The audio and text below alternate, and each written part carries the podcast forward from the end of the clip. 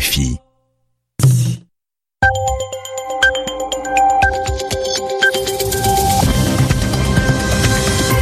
Radio France Internationale, en direct de Paris, où il est 22 heures. François Bernard. Bonsoir, bienvenue à l'écoute du journal en français facile en compagnie de Zéphirin Quadio ce soir. Bonsoir Zéphirin. Bonsoir François Bernard, bonsoir à tous. Dans l'actualité de ce samedi 22 juillet en Afghanistan, l'organisation Médecins sans frontières est de retour à Kunduz dans le nord où là, elle a ouvert une petite clinique. Et puis le Parlement philippin prolonge jusqu'à fin 2017 la loi martiale dans le sud du pays. La Chambre haute polonaise approuve la réforme controversée de la Cour suprême. Et puis le mot de la semaine avec Yvan Amar, ce soir le mot euh, jeu. Le journal. Le journal. En français facile. Médecins sans frontières est de retour à Kunduz, dans le nord de l'Afghanistan. MSF avait quitté la province en octobre 2015 après le bombardement meurtrier de son hôpital. Médecins sans frontières a décidé d'ouvrir une clinique dans le centre-ville. C'est un retour symbolique, nous dit sur place Sonia Ghezali. Les patients seront accueillis 7 jours sur 7, mais uniquement la journée dans la clinique gérée par Médecins sans frontières qui a ouvert ses portes à Kunduz. L'établissement restera fermé la nuit. Le personnel composé d'un médecin et de cinq infirmiers traitera essentiellement les petites brûlures et blessures. Nous devons procéder pas à pas et cette clinique est la première étape, a précisé Sylvia Dallatomasina, responsable des programmes de MSF en Afghanistan. L'organisation présente dans le pays depuis les années 80 prévoit l'ouverture d'un hôpital à Kunduz courant 2018. Des accords avec les différentes parties engagées dans le conflit sont en cours de finalisation, explique MSF qui réclame toujours une enquête indépendante près de deux ans après le bombardement par l'aviation américaine de son hôpital de traumatologie le 3 octobre 2015. 42 personnes ont été tuées cette nuit-là, des patients et des membres du personnel. Après enquête, le Pentagone avait conclu à une série d'erreurs humaines, reconnaissant que des règles n'avaient pas été respectées, mais rejetant l'accusation de crime de guerre. MSF avait pourtant communiqué les coordonnées GPS de son établissement à la coalition internationale ainsi qu'aux forces armées afghane et aux talibans. Cette bavure de l'aviation américaine, la seule à mener des frappes aériennes au sein de la coalition sous la bannière de l'OTAN, a été suivie d'autres. Hier encore, 16 policiers afghans ont été tués dans des frappes de la coalition alors qu'ils venaient de vaincre des talibans dans un village situé dans le Helmand, dans le sud du pays. Sonia Ghizali, Kaboul, RFI.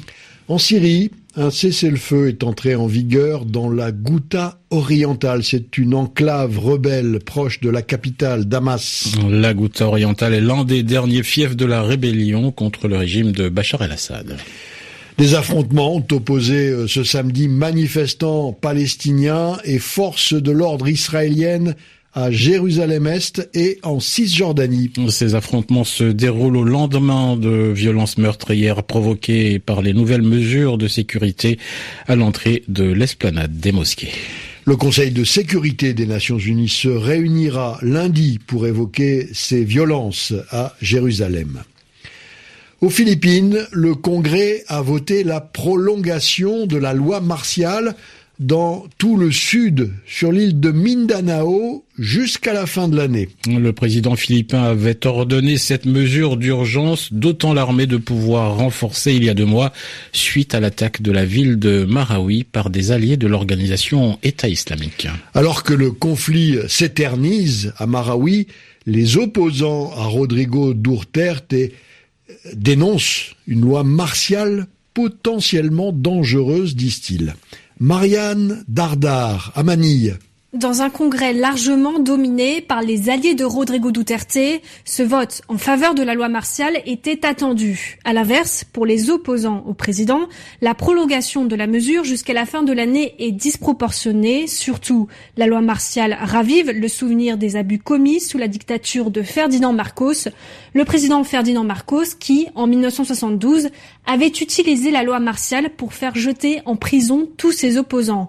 Pour sa part, à plusieurs reprises, Rodrigo Duterte avait menacé d'étendre à tout le pays la loi martiale qu'il promettait aussi rude que sous la dictature. Institution indépendante, la Commission nationale des droits de l'homme vient de lancer une enquête sur de possibles abus sans en préciser l'étendue de la part de l'armée depuis que Rodrigo Duterte a ordonné la loi martiale dans tout le sud du pays. Cette même commission a déjà ouvert une enquête sur les tueries extrajudiciaires de la guerre antidrogue. Marianne Dardar, Mani, RFI. Il est 22h et 5 minutes à Paris. Le journal en français facile. Le Sénat du Parlement polonais a approuvé la nuit dernière une réforme du système judiciaire du pays. Tout au long des débats qui ont duré 15 heures, des milliers de manifestants ont protesté dans toute la Pologne contre cette loi qui renforce le contrôle politique sur la Cour suprême.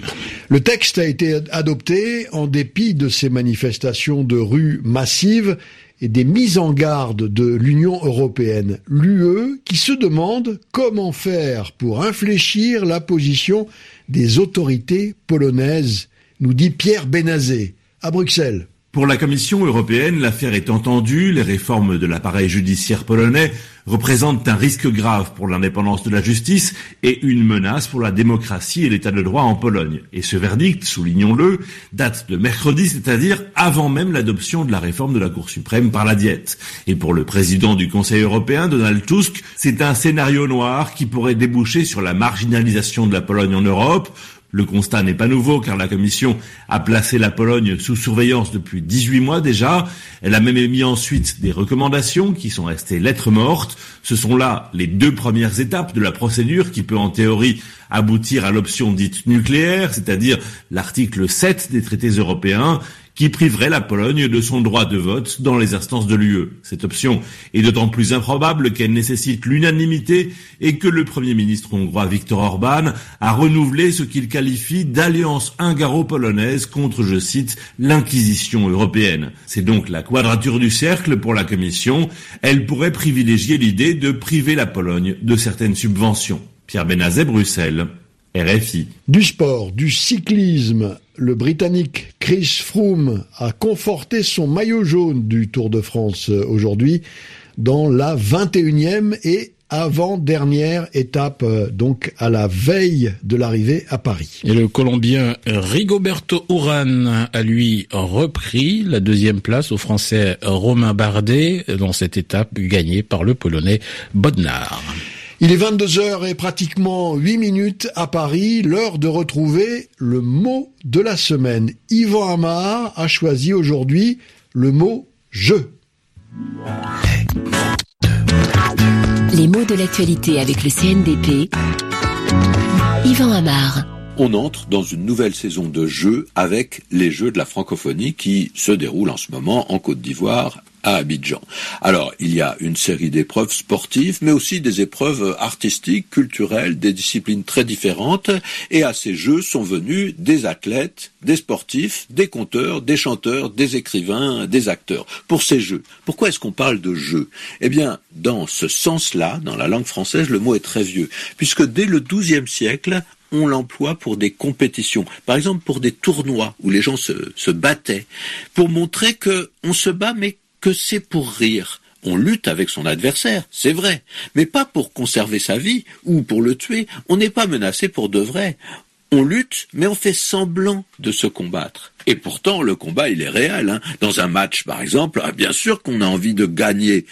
Pourtant, ce match, cet affrontement, il est organisé. On a décidé qu'on se battrait. Donc c'est décalé du réel. C'est ça un jeu. On est un petit peu dans le faire semblant. Et cette signification, elle est tout à fait importante dans le mot, euh, ce qui explique par exemple qu'on le trouve aussi dans le vocabulaire du théâtre. Hein. On joue une pièce de théâtre. On fait semblant d'être un vieux, un jeune, euh, un avare, un infidèle, euh, etc.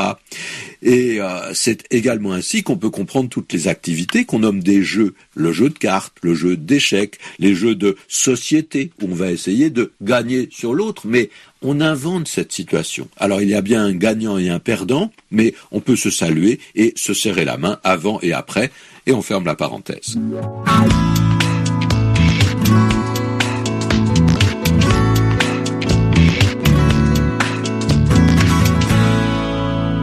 Voilà, c'était Yvan Amar pour le mot de la semaine, le mot jeu. Yvan Amar que nous retrouverons bien évidemment demain pour un autre mot.